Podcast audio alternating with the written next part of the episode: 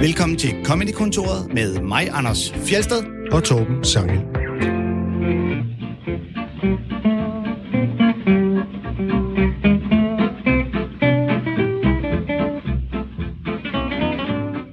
I komik, der har man til en vis grad i hvert fald brug for stereotyper.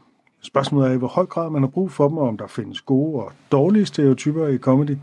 Det skal vi undersøge i dag i Comedy-kontoret, hvor vi jo tit har nævnt stereotyper. Nu tematiserer vi dem. Det bliver i anden del af udsendelsen, fordi vi har nemlig også en gæst. Ja, og øh, gæsten i dagens udgave af Comedy-kontoret er komikeren øh, Brian Mørk.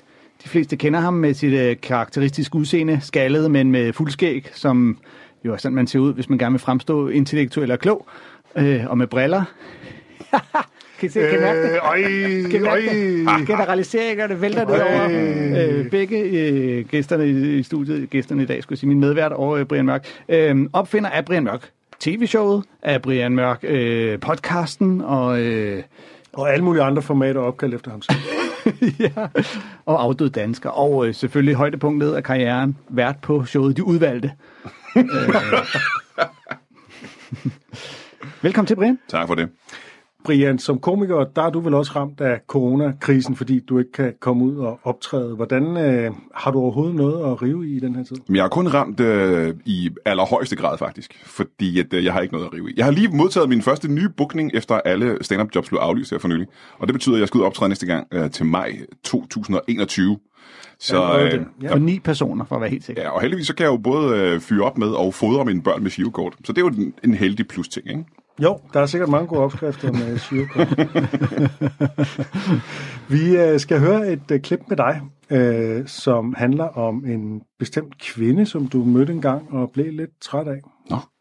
Men der var en lokal pige, som var sindssygt interesseret i min kollega. Hun ville have ham for alt i verden. Og hun prøvede på at besnære os begge to ved hjælp af alternativ øh, mystik. Og hun prøvede på at gætte vores øh, stjernetegn ud fra, hvordan hun synes, vores personligheder var. Og jeg må indrømme, at hun gættede faktisk, at jeg var skytte. Efter 8 gæt. Og der havde jeg givet hende min fødselsdato. Så det er meget imponerende egentlig. Men det virkede ikke på os. Vi var ikke interesseret i hendes alternative pjat. Vi gad hende ikke rigtigt. Og det kunne hun godt mærke. Det hun så gjorde, det var, at hun udviklede sig til det, der i hendes hoved var det mest erotiske væsen i verden. Og i vores hoved var sådan lidt, eh. Og det var, hun lige trak ned sin nederdel. Og viste os en sexet lille tatovering af en sexet lille æderkop.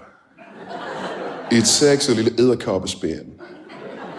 Og min kollega sagde det sejeste, jeg hørte et menneske sige i mit liv, da han siger, er det at holde fluerne væk? Det er meget sejt. Det er meget sejt.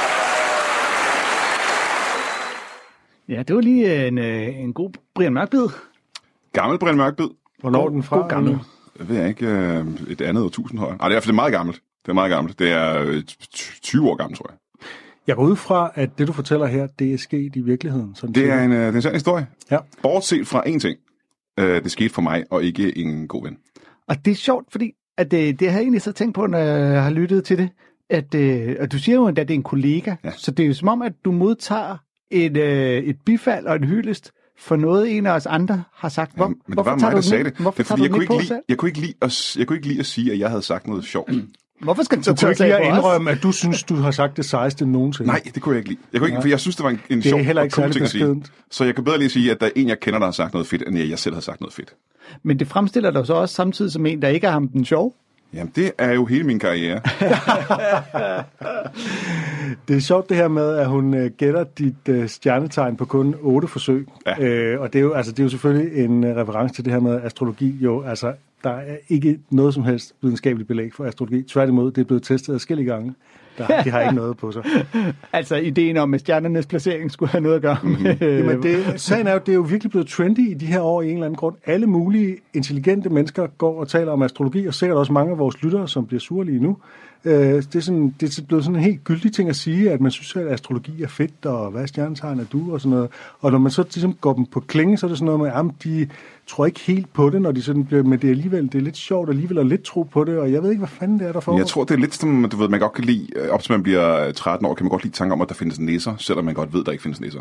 Jeg tror, det er lidt den samme ting. Jeg taler om, om voksne reflekterede men Ja, ja. Men, og, og det der med, at nu står stjernerne placeret sådan her, så påvirker det, hvordan du opfører dig. Altså, universet udvider sig jo hele tiden. Så, så, så det flytter sig jo. Det er jo ikke... Det er jo ikke Ja, det er det, der er fejlen ved det. Det, det, er, præcis. det, er, der, den, det er der, den ligger. yep.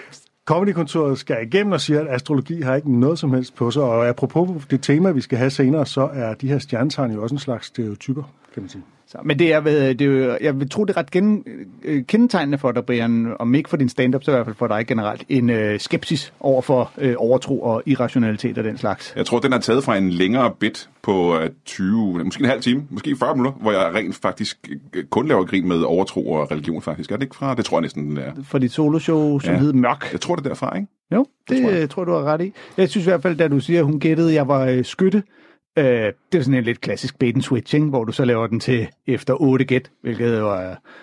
Det er jo sjovt, så hun gættet mange gange. Mm. Og du så siger, og det var efter, jeg fortalte hende, hvornår. Min- Da jeg hørte joke, min første tanke var, at hun gættede, at jeg var skytte, efter jeg øh, skød hende Med bur og ben, i øjet. og min underkrop er en hest. Er det ikke det? Eller en...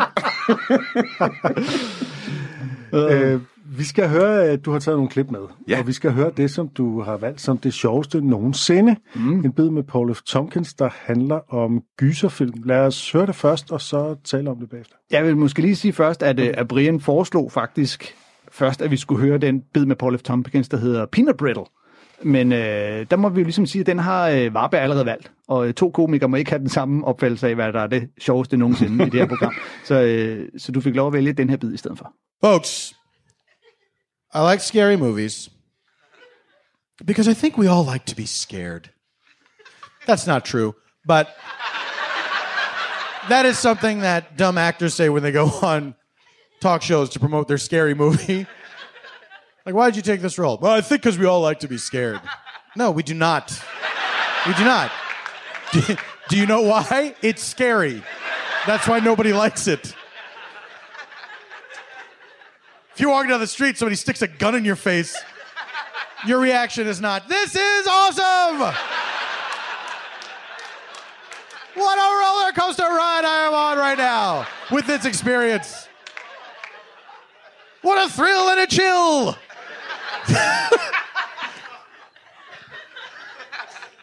but there's a moment in in any scary movie um, that will get me every single time. And it's the moment where you have your hero, right? He's the only guy that is doing anything about these werewolves or whatever.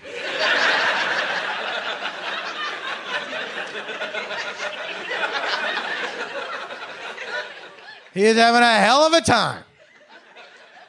There's a break in the action. Finds himself in some building or other. He goes into the bathroom. All he wants to do is just splash some cold water on his face, right? Get a little, you know, refresh himself a little bit. He's not done fighting the monsters.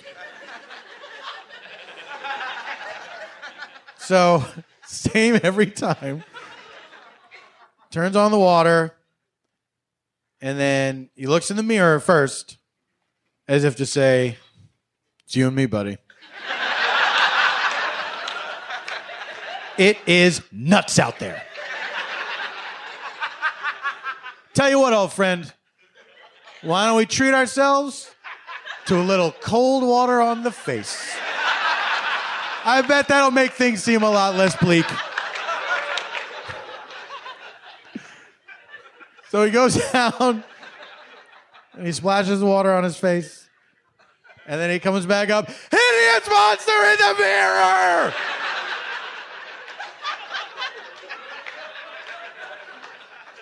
Gets me every single time. And I know that it's coming too. Like as soon as I see the sink, I'm like, oh, here we go.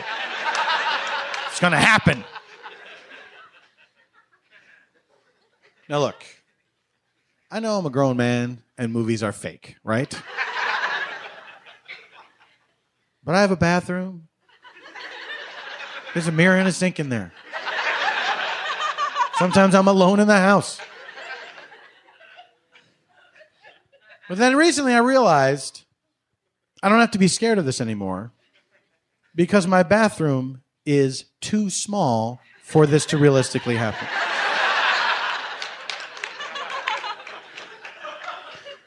And in order for a monster to get the drop on me, the phrase excuse me would have to be used. like if he really wanted to go for the effect, right?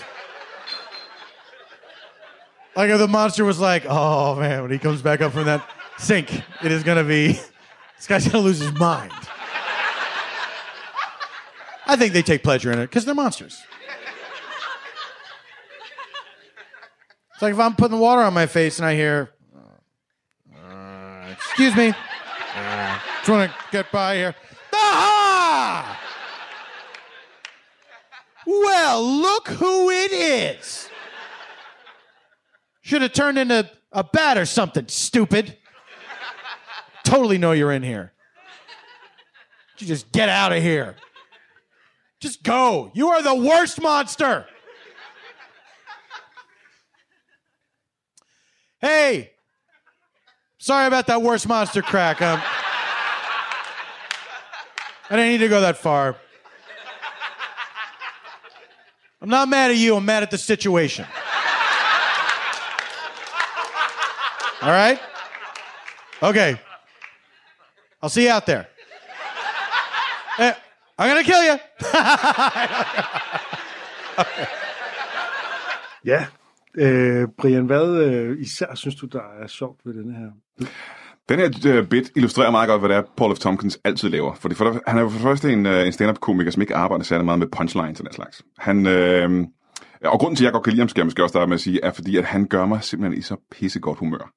Ja. Alle, altså, alle hans jokes, alle hans shows, han er bare sådan boblende og glad, og hans tonefald gør dig bare i skidegodt humør. Simpelthen.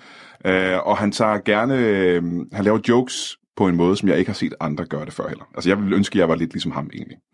Øh, men det, der illustrerer det meget godt i, i den her bit, ligesom alle, jeg kunne have valgt 20 forskellige Paul F. Tompkins bits, det er, at øh, han jo bare laver den her lille bitte scene, som er langt ude. Et monster, som vi er som kender, der dukker op i spejlet bag ved en.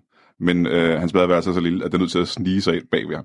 Og igen, der er ingen punchlines. Det er bare øh, Jeg ved, det, det er sgu hans måde at, at frasere ordene på, og hans måde, hans tonefald. Han hans laver tit ordvalg. sådan et act-out, hvor han Ja. ja. ironiserer over en eller anden sådan Ja. ja. lidt, lidt selvhøjtidelig type, eller, eller at man udmærket ved, hvad der kommer, men hvor det ligesom, hvor nogen har en naiv forestilling om, hvordan folk tænker, såsom her i, i, i mm. en film, ikke? Ja. eller i Peanut Brittle, altså at man skulle kunne hoppe på den, ikke? og så ironiserer han over, hvordan det skulle være. Åh, nu skal jeg lige tage noget frisk vand i ansigtet. Altså den, den der type, det elsker ja. han jo. Den Jamen, der, han er- han er- Og så er vi har jo spillet ham øh, flere gange før, øh, og han, øh, der er nemlig noget i hans formuleringer. Ikke? Ja. At, at, det, at det er sådan et gammelt klogagtigt. Han formulerer det på sådan et øh, spøjs måde, der gør det sjovt. Altså, fordi her, helt grundlæggende har han jo egentlig bare fat i, i to ret simple observationer Ja. ja. i den her bid. Altså den første er øh, den der øh, øh, floskel om, at øh, vi kan godt lide at blive forskrækket.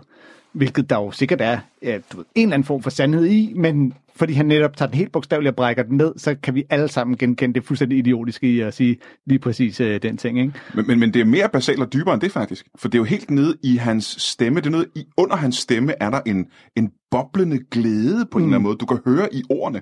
Og det er bare med til at løfte alle. Alting han siger, hver eneste sætning bliver bare til en, en glad, sjov sætning, fordi han har den her glæde i stemmen. Ja, ja, om, om det er det, jeg mener, at det er jo det, han gør. Han tager den simple observation, men netop på grund af hans formuleringer og måde at beskrive det hele på, så, så, så kommer det op på et helt andet niveau end en generel, øh, hvad sker der lige for, at øh, folk siger, at øh, man godt kan blive forskrækket. Ja. Øh, og, og den anden, det er jo den der netop øh, filmkliché, som rigtig mange komikere ser film og finder ud af, hey, der bliver sgu brugt nogle af de samme virkemidler i alle film. Øh, det kan vi godt lave jokes om, og her er det jo øh, gyserfilm, der har det med øh, håndvaskescenen.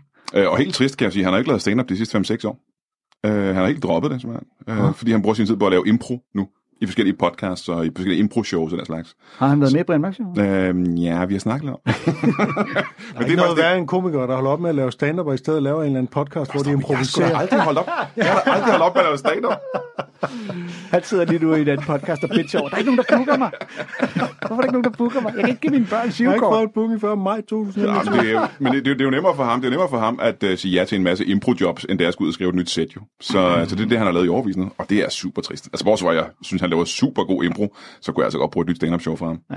Jeg, jeg, jeg, jeg har virkelig grineren over hele billedet af, at netop sige, mit badeværelse er så lille, at der ikke er plads til det monster, der skal forskrække øh, mig. Og, og så forestilling om, at så må det jo lige undskylde, inden det forskrækker mig. Undskyld, undskyld. Og så hele den efterfølgende samtale, som Ja, bliver ja. sådan virkelig sådan sød og kær og sådan noget, ikke?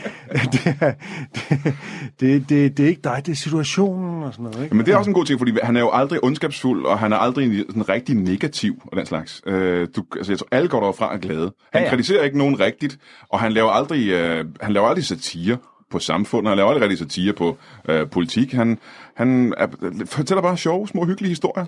Ja, man, kunne, man kunne måske øh, mene, at der lå en vis form for sarkasme bag nogle af, af de ting, han vælger. Ja, at, øh, sarkasme-ironi at er dygtigt. Ja, så, øh, og nu kunne man jo få det indtryk, at øh, Paul F. Tompkins er din øh, yndlingskomiker, men det er han jo ikke, fordi du har valgt en anden en som din øh, yndlingskomiker, skorstreg, idol, Mm øh, nemlig Stuart Lee.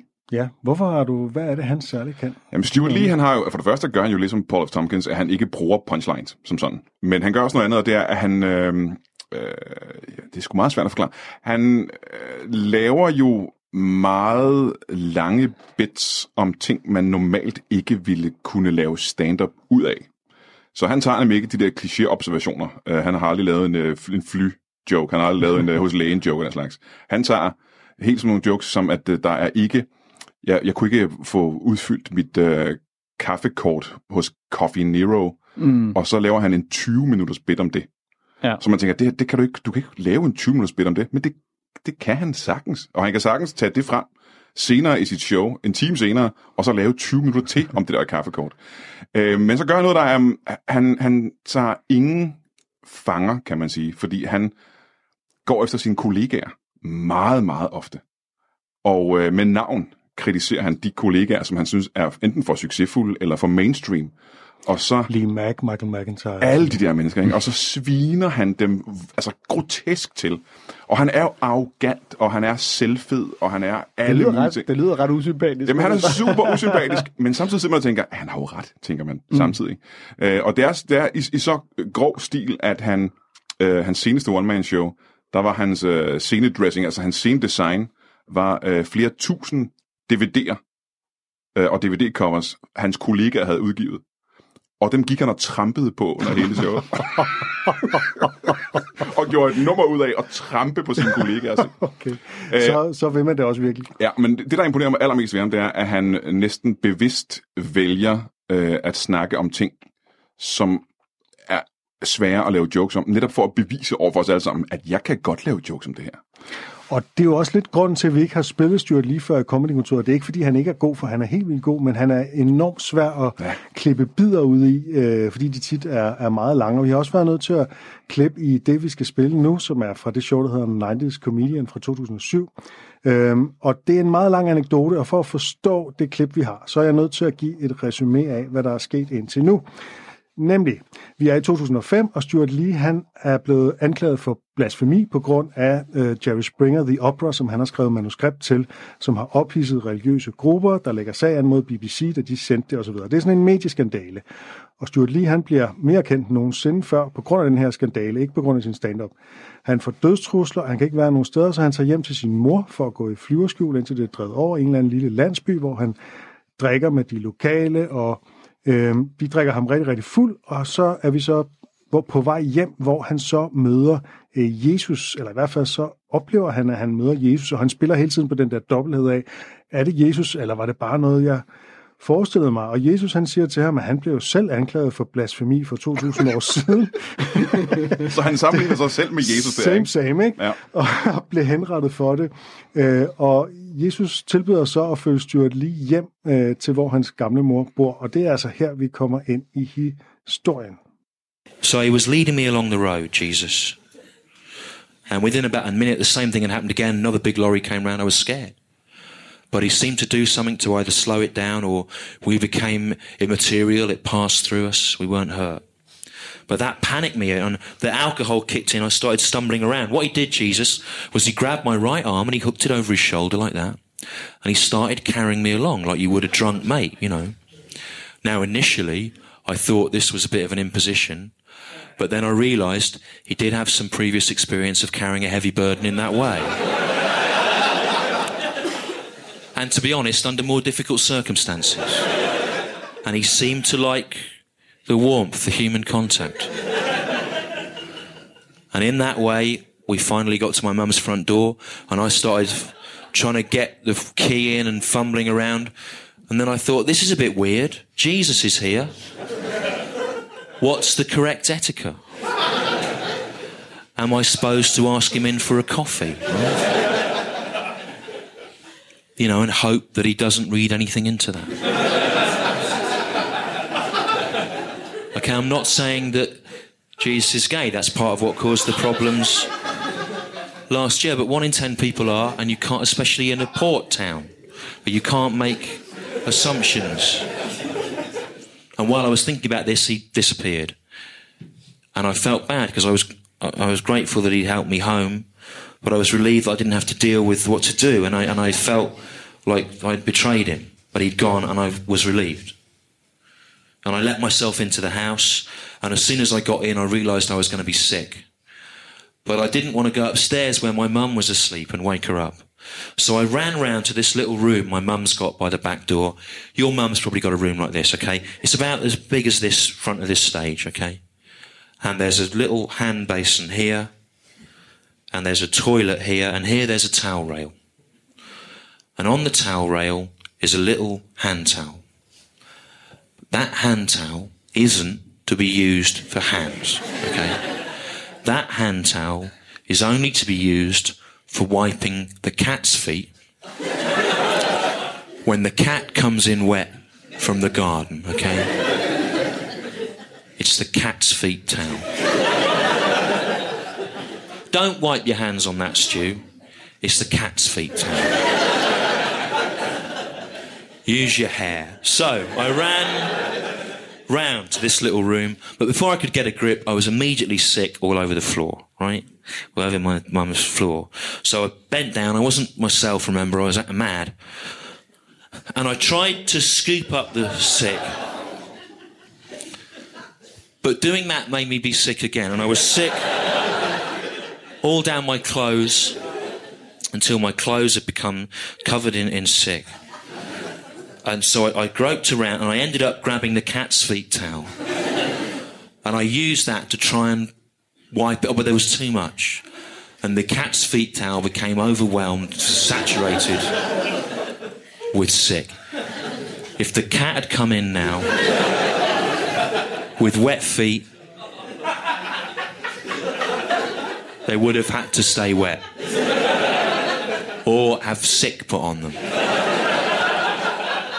which would leave worse footprints.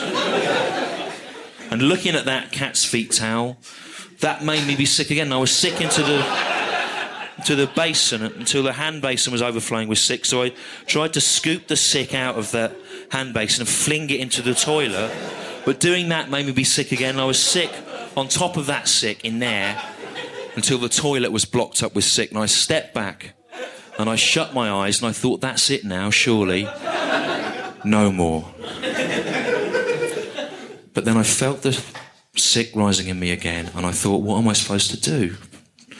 The floor's covered in sick. My clothes are covered in sick.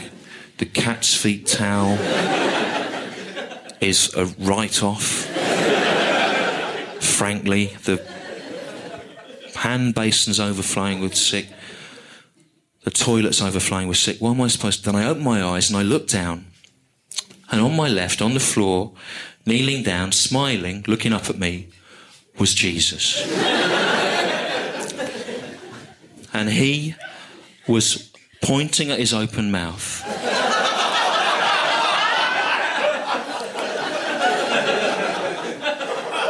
As if what he wanted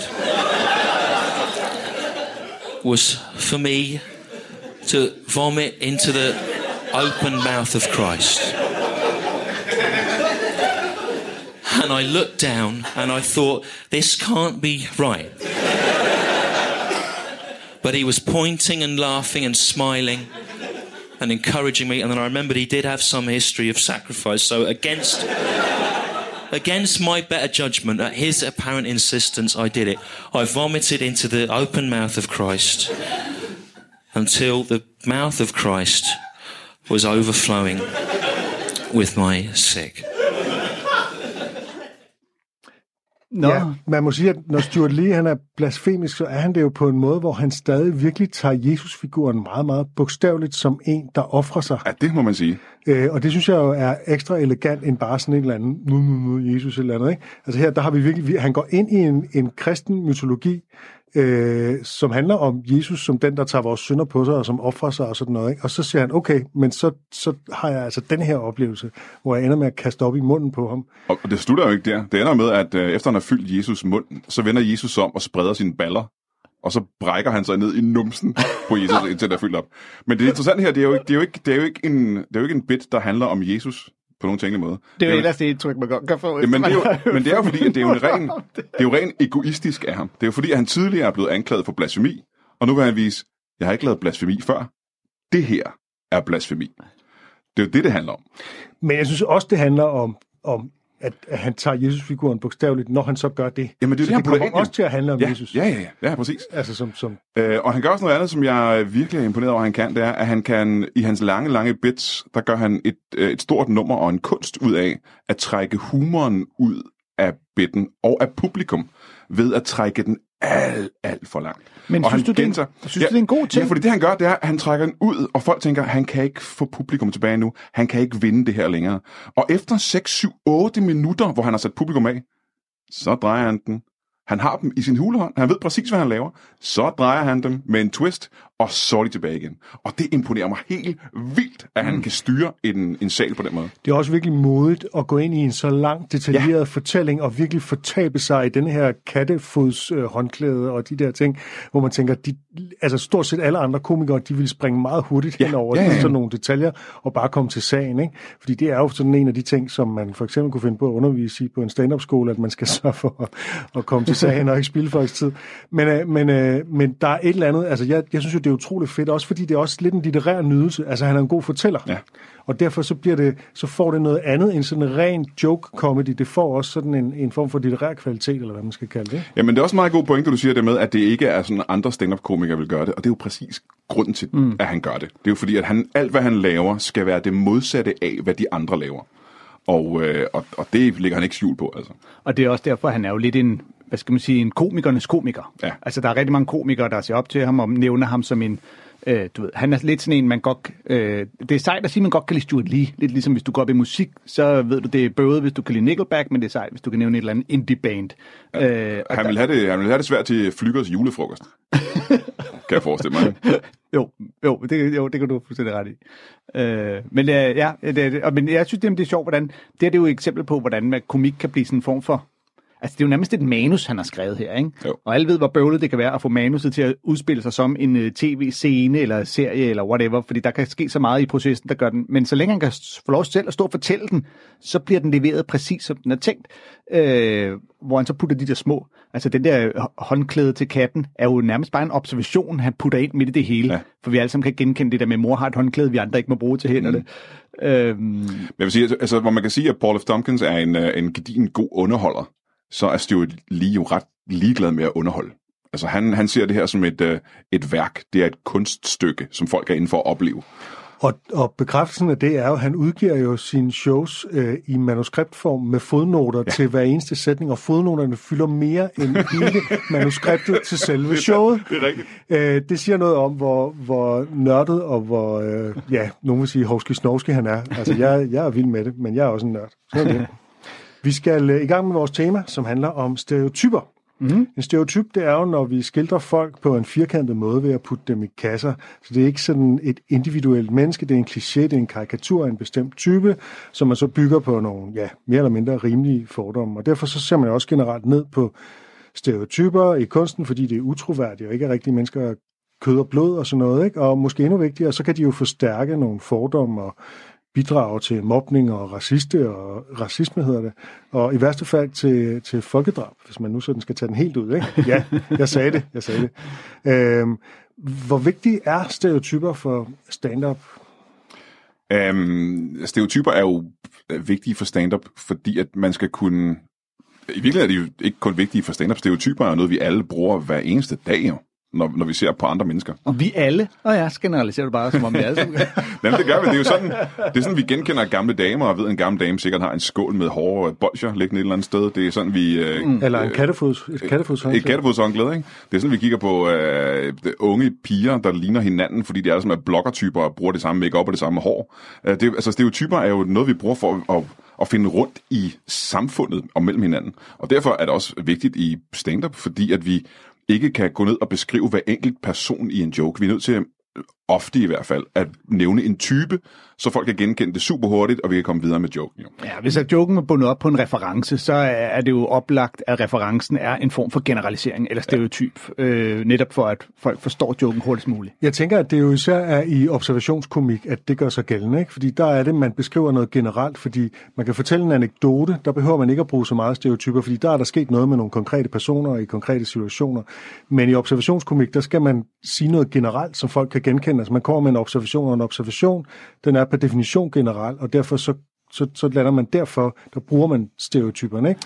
Jo, men man, man, kan, man vil også kunne bruge dem i bait and switch. Uden jeg lige kan komme på et godt eksempel, så er øh, hele delen i bait and switch, at du kan baite med at smide en antagelse ud, som beror på, at folk har et billede i hovedet, der bunder i en form for generalisering eller stereotyp. Og så er det, at du kan switch den ved så at lave en øh, Ja, du kan virkelig bruge det alle, alle, alle mulige steder, ikke? for du kan i hvilken som helst joke lige hurtigt beskrive, hvordan en, uh, en brovdende provinstype er på et diskotek, så ved alle, hvad det er. Du kan lave en, du kan lave en uh, ligesom Michael Schøk gør det meget dygtigt, laver en, uh, en ung indvandrerdreng med hans dialekt, og hvordan han spiller hår, så ved alle, hvad du snakker om.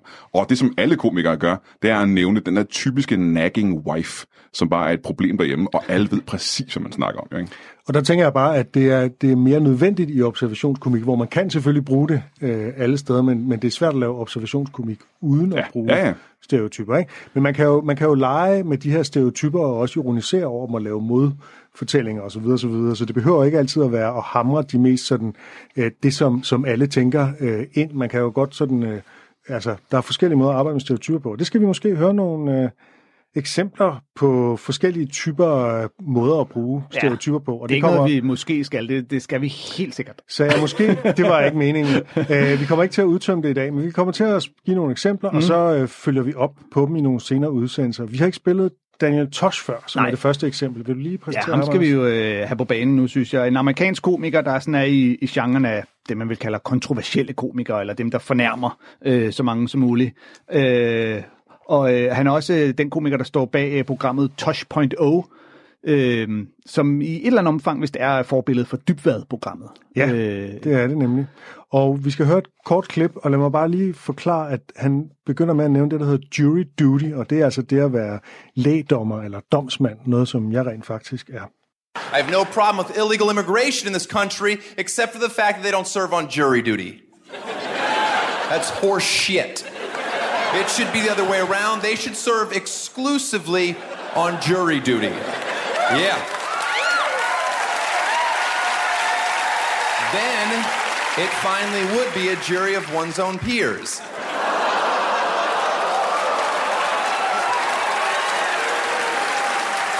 It's not a stereotype if it's always true. Yeah, then it becomes law. That joke is called Latinos Are Criminals. That's just the title, it doesn't mean anything.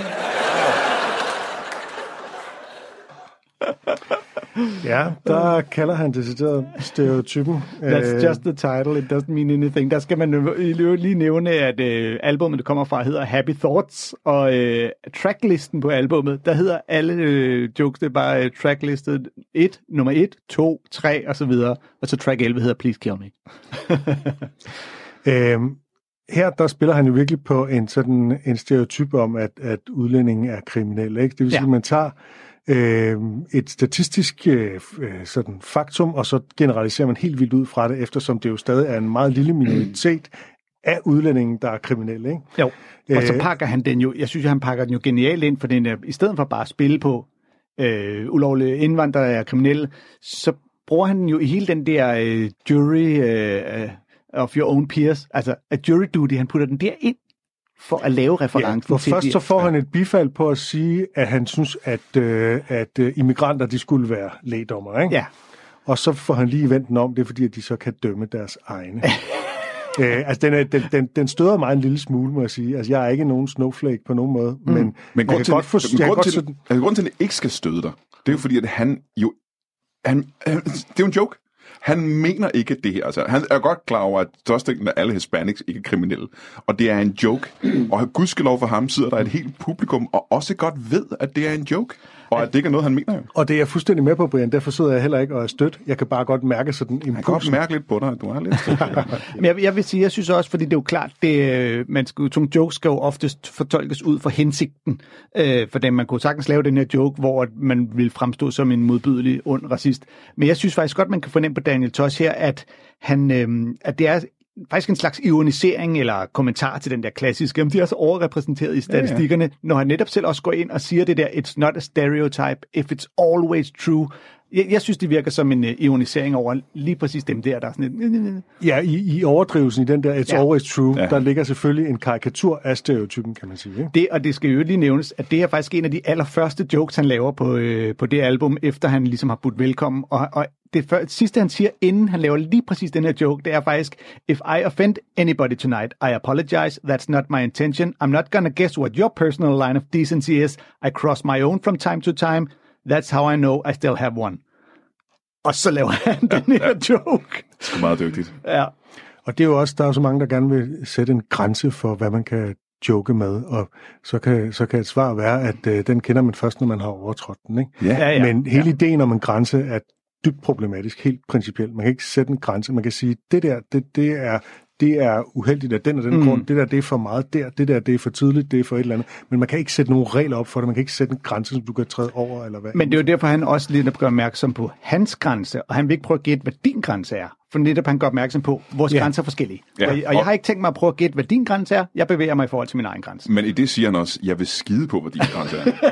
Ja, han siger det på en pæn måde. Ja, det, men det synes jeg også er sympatisk af ham. Altså, han, altså, det er jo ikke hans problem, at du bliver offended, kan man sige. Nej, øh, nej det er, men, men øh, igen, nu det er jo også, fordi det handler om stereotyper. Vi lægger ud med, altså en af de mest klassiske og et eller andet sted ondskabsfulde stereotyper er nemlig, de fremmede er kriminelle. Ja.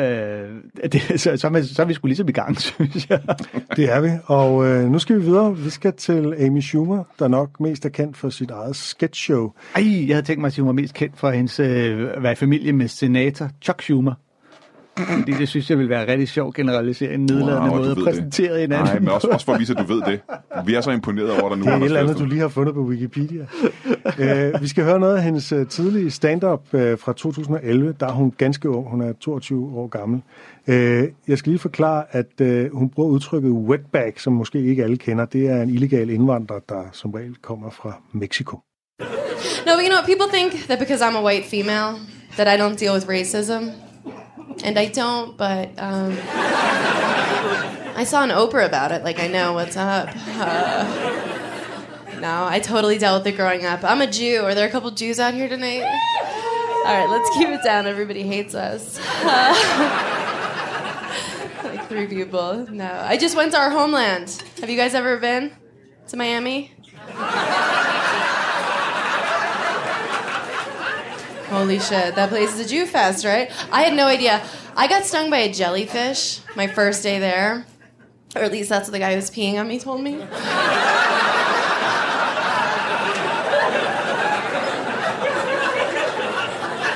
I don't even remember going in the water now that I think of it, but you know, I'm not a doctor, so. Uh, no. Oh, I'm glad you laughed at that. That does not always work. It really doesn't.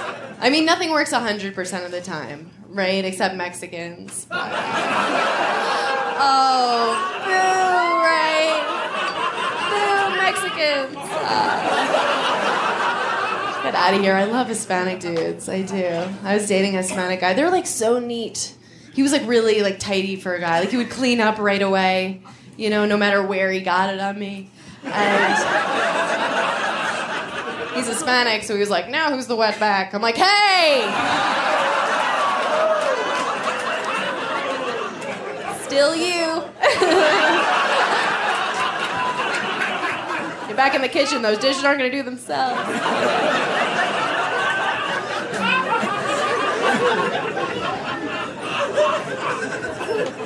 And they have these things in Miami. I never seen them before. They have the tiny little um, Cuban people. Do you guys have them? Okay, you have to get some. They're adorable. I met my first Cuban guy. Listen to this guy's name, ladies. Cesar. How hot is that? What, what's your name? Eli. No, no. Uh, that's cute. What's your ethnicity? It's Jewish? Remember when I was like, where the Jews are at? And you were like, I'm Anne Frank. Why didn't you clap, Eli? We're totally allowed out now. We're totally allowed out. Oh. I love the name Eli. I read your book. I, uh, I know, that felt icky, right? Oh, man. But no, the way I met Cesar was so funny. My little Cuban cigar. He's 3'11, you guys. I don't give a shit. I'm like, we don't have to go to amusement parks. Whatever, you know? I just chase him around yelling, Pinata! So mad. Ja, hun øh, begynder jo med ligesom at, at adressere sit øh, hvide privilegium. Racisme, det er noget, hun har hørt om i Oprah, Oprah Winfrey Show. Ja, en, øh, en, øh, ja, faktisk en klassisk bait and switch til at starte med, ikke? Øh, folk tror, at jeg ikke dealer med racism. Det gør jeg heller ikke. Ja, hun baserede jo, altså hele hendes karriere er jo baseret på, at hun er den her komiker, som ikke har rigtig nogen grænser, og som provokerer, og som er ligeglad med, hvad folk mener og den slags. Det er jo, altså, hun er jo baseret på, altså hele hendes øh, berømmelse, hun nu har været med i film og alle mulige ting, øh, er jo på, at hun går over grænserne. Men øh, Er den det? der skete jo noget. Ja, der skete jo det. Men det, det var, hun var den grove kvindelige komiker, eller en af de grove kvindelige komikere. Øhm, men så øh, øh, mødte hun jo modstand fra, øh, fra nogle woke-typer, øh, som øh, shit, øh, shitstormede hende i altså grotesk stil. Og så opdagede hun også, at der var et kæmpestort publikum i de typer. Så hun har været ude officielt og undskylde for alt det stand hun har lavet tidligere. Er det rigtigt? og nu er hun blevet en, øh, en mere woke komiker. Og det var, det var jeg faktisk lidt klar over. Det var jeg heller ikke At klar øh, over. det havde taget den drejning. Nej, nej, hun har undskyldt for alt det der, hun siger der. Okay. Men i forhold til altså folk som, øh, hvad hedder hun, Cho, Margaret Cho og sådan mm. noget, så er hun jo ikke super grov her. Altså, der er jo nogen, der er... Nej, Forhold ikke til. Linda P. Nej, ikke lige her, men hun, er, øh, den, hun har været den grove komiker, som øh, både var øh, du ved, seksuelt eksplicit og snakker er om hun. voldtægt og snakker om indvandrere og alt sådan noget. Ikke? Men det gør hun da også stadig i sit sketchshow. Øh, Altså, der er alle mulige sådan øh, øh, gangbang-jokes og alt muligt. ja, ja, jamen, jeg ved ikke hvorfor, men det har hun i hvert fald sagt. Hun ved undskylde for det hele. Jeg, har slet ikke, hørt- jeg, jeg hørte, øh, der var på et tidspunkt var noget ballade, for der var nogen, der sagde, at hun øh, stjal eller brugte Ja, ja, også som ja. andre har Ja, brugt før. Øh, det, det kan jeg huske, men det andet har jeg ikke hørt. Jeg synes, altså, jeg grinede meget af flere af de jokes, hun laver øh, i den her bid, vi hører, øh, vi hører lige her.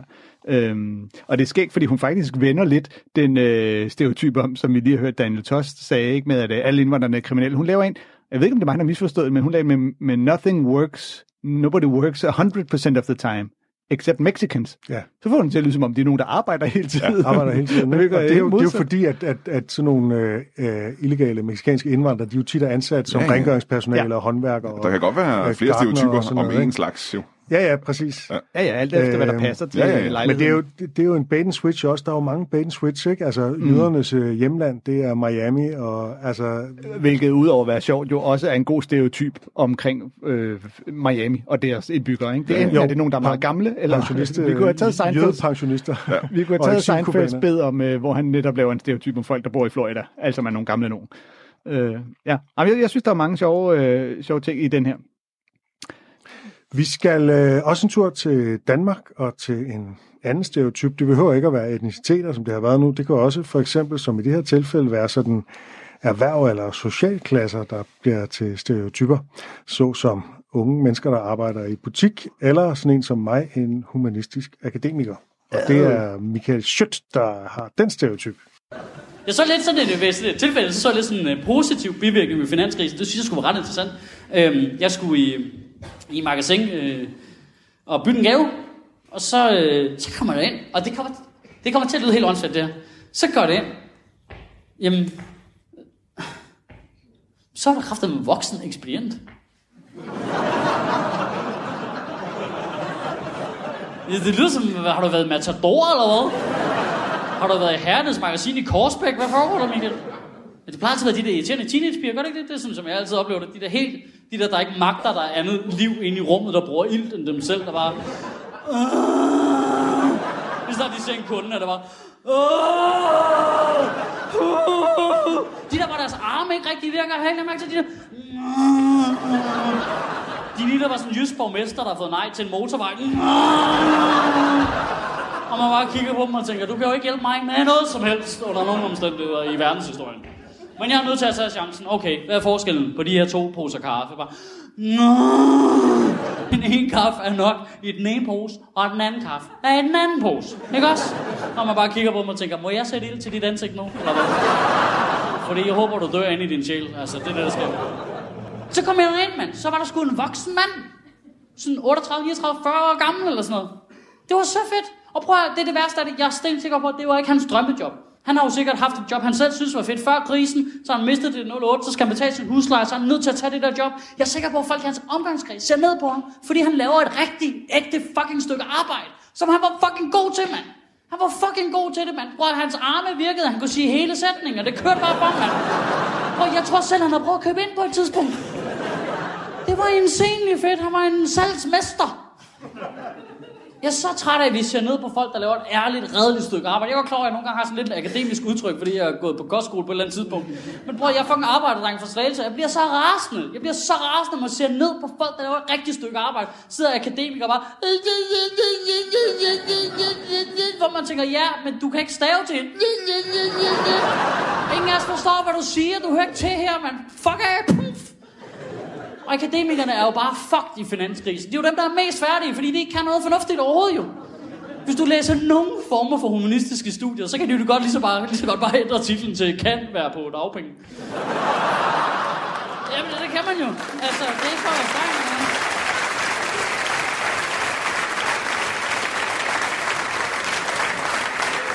Jeg går, prøv, jeg går klar, det er lidt flabet, hvis man sidder ude og tænker, jeg vil gerne læse dansk. øh, men jeg føler godt, at jeg kan være lidt flabet omkring det, fordi prøv, jeg har ikke selv nogen uddannelse. Jeg, jeg har gået i gymnasiet, det er det.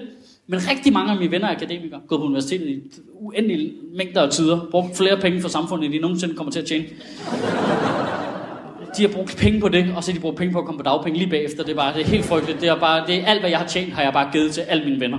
Øh, og det værste er, at de har så fucking snobbet omkring det, ikke? De har bare været 10 år og de har super snobbet. Når jeg har stået på små caféer og arbejder og prøvet at få jokes til at virke, så de har altid været sådan en... Hvad du laver? Så laver du jokes, eller hvad? Hvorfor bruger du ikke din tid på noget fornuftigt, var Michael? Ligesom mig. Nu har jeg jo selv lige taget min Ph.D. i bæverlingvistik. Fra Sorbonne Universitet og lige skrevet min tesis. Nu er det bare mega optur efter finanskrisen og komme til de der middagsarrangementer og sige, ja, men har du fået et arbejde? Nej, det har du ikke vel, fordi nu er der finanskrise, og så sker der det, så skærer man lige alt det overflødige væk. Nu er folk ikke så interesserede i at høre om, hvordan din fucking bæver, og de snakker vel, nu skal du altså kunne lave noget fornuftigt, mand. Så nu kan du godt vente til den her lyd. Bip!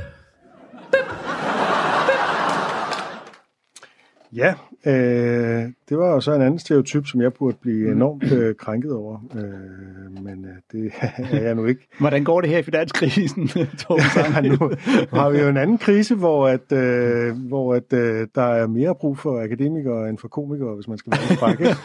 Så, Han får i hvert fald smidt en del forskellige øh, generaliseringer på banen, ikke? Øh, det må man sige. Altså, der er jo dels de her, man kender jo godt den der stereotyp øh, med de der unge mennesker, der bare står i en butik for at tjene nogle penge til at gå i byen, og som er fuldstændig ligeglade og ikke ved en skid om noget som helst. Helt Det det, de blottet for kundeservice. Fuldstændig. Ja, ja, ja men, og, og det er sjovt, fordi han præsenterer øh, observationen omkring unge mennesker i butikker. Øh, den kan vi genkende. Øh, han, så så generaliserer han jo som om, at sådan er det alle steder i magasin, sådan at man nærmest bliver chokeret, når der går, pludselig står en voksen mand. Og, øh, og så, så bruger han jo det klassiske knep på sin observation, overdrive det for fuld smadre, for at være sikker på, at folk er med. Der, der går han jo fuldstændig lavkomik i at lave ja. de der spasserstemme og sådan noget, ikke? hvor man tænker, umiddelbart tænker man Michael Schødt som en komiker, der egentlig ikke behøver at lave øh, for at få nogen til at lyde dumme, men øh, det har han så valgt. Ja, ja, men, og, og det er jo et, et, et, et fint knep, for det fungerer jo. Det er jo også sådan, vi alle sammen tænker, åh, de er, de er lige præcis så irriterende, de der unge mennesker, som han øh, beskriver dem her. Men, øh, men derudover, så går det så også netop ud over akademikerne, som, som værende, øh, øh det, du ved, de får aldrig noget arbejde. De kommer aldrig til at tjene øh, de penge ind igen, som de øh, har fået af staten for at få deres uddannelse. Han laver jo nærmest også en stereotyp om, at det at være en voksen mand, der arbejder i et øh, stormagasin, er lidt ned. Altså han siger jo, du ved, jeg er sikker på, at det ikke er hans drømmejob. Det, det, det kan da godt være. Der er jo faktisk nogen, og det skal man jo virkelig huske på, der er nogen for hvem, at det er et rigtig fedt job at, at øh, arbejde i en butik, Ja. øh, og som ikke har ambitioner om, at de skal være noget med medier eller noget. Ikke? Ja, men lige præcis. Men, men øh, det, jeg synes også, det er meget smukt, øh, fordi det viser jo lige præcis, hvorfor... Øh, øh, hvad, det, hvad det, vi kalder dem? Hvad det, det hedder? Det hedder... Det, vi snakker om. Øh, Hvad er det, hedder? Det er Stereotyper? Ja, tak for det. Det viser jo meget, meget smukt, hvorfor stereotyper er okay. Fordi at alle er i en eller anden form for stereotyp. og det er muligt at lave grin med alle former for stereotyper. Du kan lave grin med politikerstereotyper, og indvandrerstereotyper, og jordmoder-stereotyper og sådan noget. Ikke? Og det er jo, altså, så, altså, jeg kan godt lide stereotyper, når du bruger det til noget godt. Øhm, for selvfølgelig kan du misbruge stereotyper. Det gør folk. Ofte. Men øh, det, det er bare brugbart. Det, det er simpelthen så, det er et godt værktøj. Ja, og, det, og det, grundlæggende handler det jo også om netop øh, hensigten og, og situationen, du vælger at bruge den i. Ja, Ja. Fordi at, altså, som Schütt gør det her, der er det jo ikke på nogen måde ment øh, negativt eller nedladende over for nogen, som ikke i et eller andet omfang må kunne tage det. Ikke? De her unge mennesker, de giver ham nok en stor fed lang mand over, at øh, han siger, de er dogne ved at stå i en, øh, i en øh, Og akademikerne, der, der er det jo netop også, at man faktisk sparker opad med sine øh, generaliseringer. Ikke? Øh, hvor han lader det gå ud over folk, der har en finere øh, øh, uddannelse, end han selv Men det har der med at sparke op, vil jeg også gerne lige kort problematisere en lille smule, fordi øh, dels så er det ikke nødvendigvis sådan, at man sparker, og dels så er der ikke sådan et klart hierarki, hvor nogen er opad eller nedad, og en arbejdsløs akademiker er ikke nødvendigvis over et eller andet hierarki af en succesrig komiker som Michael Schødt. Nej, altså, det er det er det. sådan, jeg ved, altså det der med at sparke op, den skal man passe på ikke at, den, den kan også blive sådan lidt for bekvem, som om, at der er sådan en klar hierarki, fordi der er ikke nogen klare hierarkier, og magt er en meget kompliceret ting. Ja, det, det er du selvfølgelig ret. Nu tænker jeg i forhold til at være en veluddannet, universitetuddannet kontra en, der kun lige er kommet ud af gymnasiet. Ja. Øh, der, der vil man typisk se det som værende bedre eller højere i et form for hierarki. Er det, Ja, men det er du altså, men, som Torben siger, du kan jo godt, øh, hvis en, øh, hvad vi er, en, en handicappet øh, mormon øh, siger noget frygteligt dumt, så kan du godt kritisere det, den person har sagt, uden at det er sparket nedad jo. Det er det, der er så, det, der er så smukt. Ja. Ja. Altså, en minoritet, en person fra minoritet kan godt sige noget stupidt latterligt, og så må du gerne sige, det du siger, det er var stupidt latterligt, uden at det er sparket ned. Jo. Men mindre du Men så siger, er det heller er ikke typisk, stereotypen, så er det også en individ. ja, men mindre du siger, at det er typisk spasser mormoner. at sige sådan noget der. Jeg er, faktisk, jeg er faktisk ikke selv typen, som, øh, som bruger stereotyper øh, ret meget i mit stand-up, selvom man skulle tro det modsatte, men det er jeg faktisk ikke. Typisk din slags. Ja, typisk min slags, men, øh, men Fjelle, du må da have, du må, du må da have lavet et eller andet. Det, ja, det har jeg jo helt sikkert også i et eller andet omfang. Jeg kan huske, at jeg på et tidspunkt faktisk fik noget ballade for at have lavet et øh, Facebook-opslag, øh, der handlede om, at øh, da Lars Lykke stoppede øh, som øh, formand for Venstre, så havde folk jo pludselig travlt med at rose ham, øh, efter vi havde brugt, jeg ved ikke, hvor mange år på at svine ham til. Og, øh, og der er en af de ting, man kan sige om øh, ham, var, at han var en dygtig politisk håndværker. Og, det, og så lavede jeg et opslag, der hedder, Nå, som politisk håndværker, er det så fordi, at øh, du aldrig får lavet tingene færdige, at det blev meget dyrere, end vi havde regnet med, at der hele tiden manglede en eller anden dims, eller at du hele tiden lavede nogle aftaler, hvor du skulle have nogle penge under bordet? Der var rigtig mange håndværkere, der blev super sure. Men det er jo rigtigt. og det er skægt, fordi at den stereotyp, jeg egentlig har om håndværkere, It's er, not a stereotype. It's not a stereotype if it's true. if it's always true. Og det er sjovt, fordi en anden stereotyp, jeg har om håndværkere, det er, de kan godt tage nogle forholdsvis hårde jokes, Ja. men pludselig blev, var der virkelig mange af dem, der blev nogle små, fine sniffenuk, der var jo utrolig stødt på manchetterne over, at jeg kom med det der, som jo egentlig, altså, ja, jeg så det ikke, så, men, men, men det er jo, det er jo en, en netop stereotyp, folk kan genkende det der med, åh, det er i hvert fald det, man siger, ikke? Håndværkere, åh, de er tjuskede, de øh, bla bla bla. Ja, fordi nogle gange er stereotyper bare sande jo. Altså, det er de jo. det, jeg kan ikke gøre noget ved det. Nogle gange er stereotyper simpelthen rigtige. Og, og det er jo ikke det samme som at sige, at alle håndværkere gør det. Det er bare som at sige, at vi har alle sammen oplevet det. Det, øh, det, det har du fuldstændig, det har du fuldstændig ret i. Vi, øh, ja, vi er faktisk nået øh, til vejs ende øh, igen på øh, Comedy-kontoret. Det er jo øh, typisk radiostationer, at programmet skal slutte sådan omkring hel, så der kan gøres plads til nyheder eller andre programmer. Og øh, sådan er det også her på øh, Radio 4. Jeg håber, I har nyt at lytte med. Hop ind på Facebook-siden, øh, Comedy-kontoret, øh, for at se henvisninger til de klip, vi har øh, spillet i dag. Der kan du også øh, kommentere, hvis der er noget, du synes, der skal kommenteres på. Og hvis du lytter med via podcast, så giv det en kommentar, fem stjerner og alt det der. Og ellers så lyt med igen i næste uge, hvor Torben Sange eller jeg, Anders Fjersted, er tilbage med endnu en gang Comedy-kontoret. Tak for i dag, og tak til vores gæst, Brian Mørk.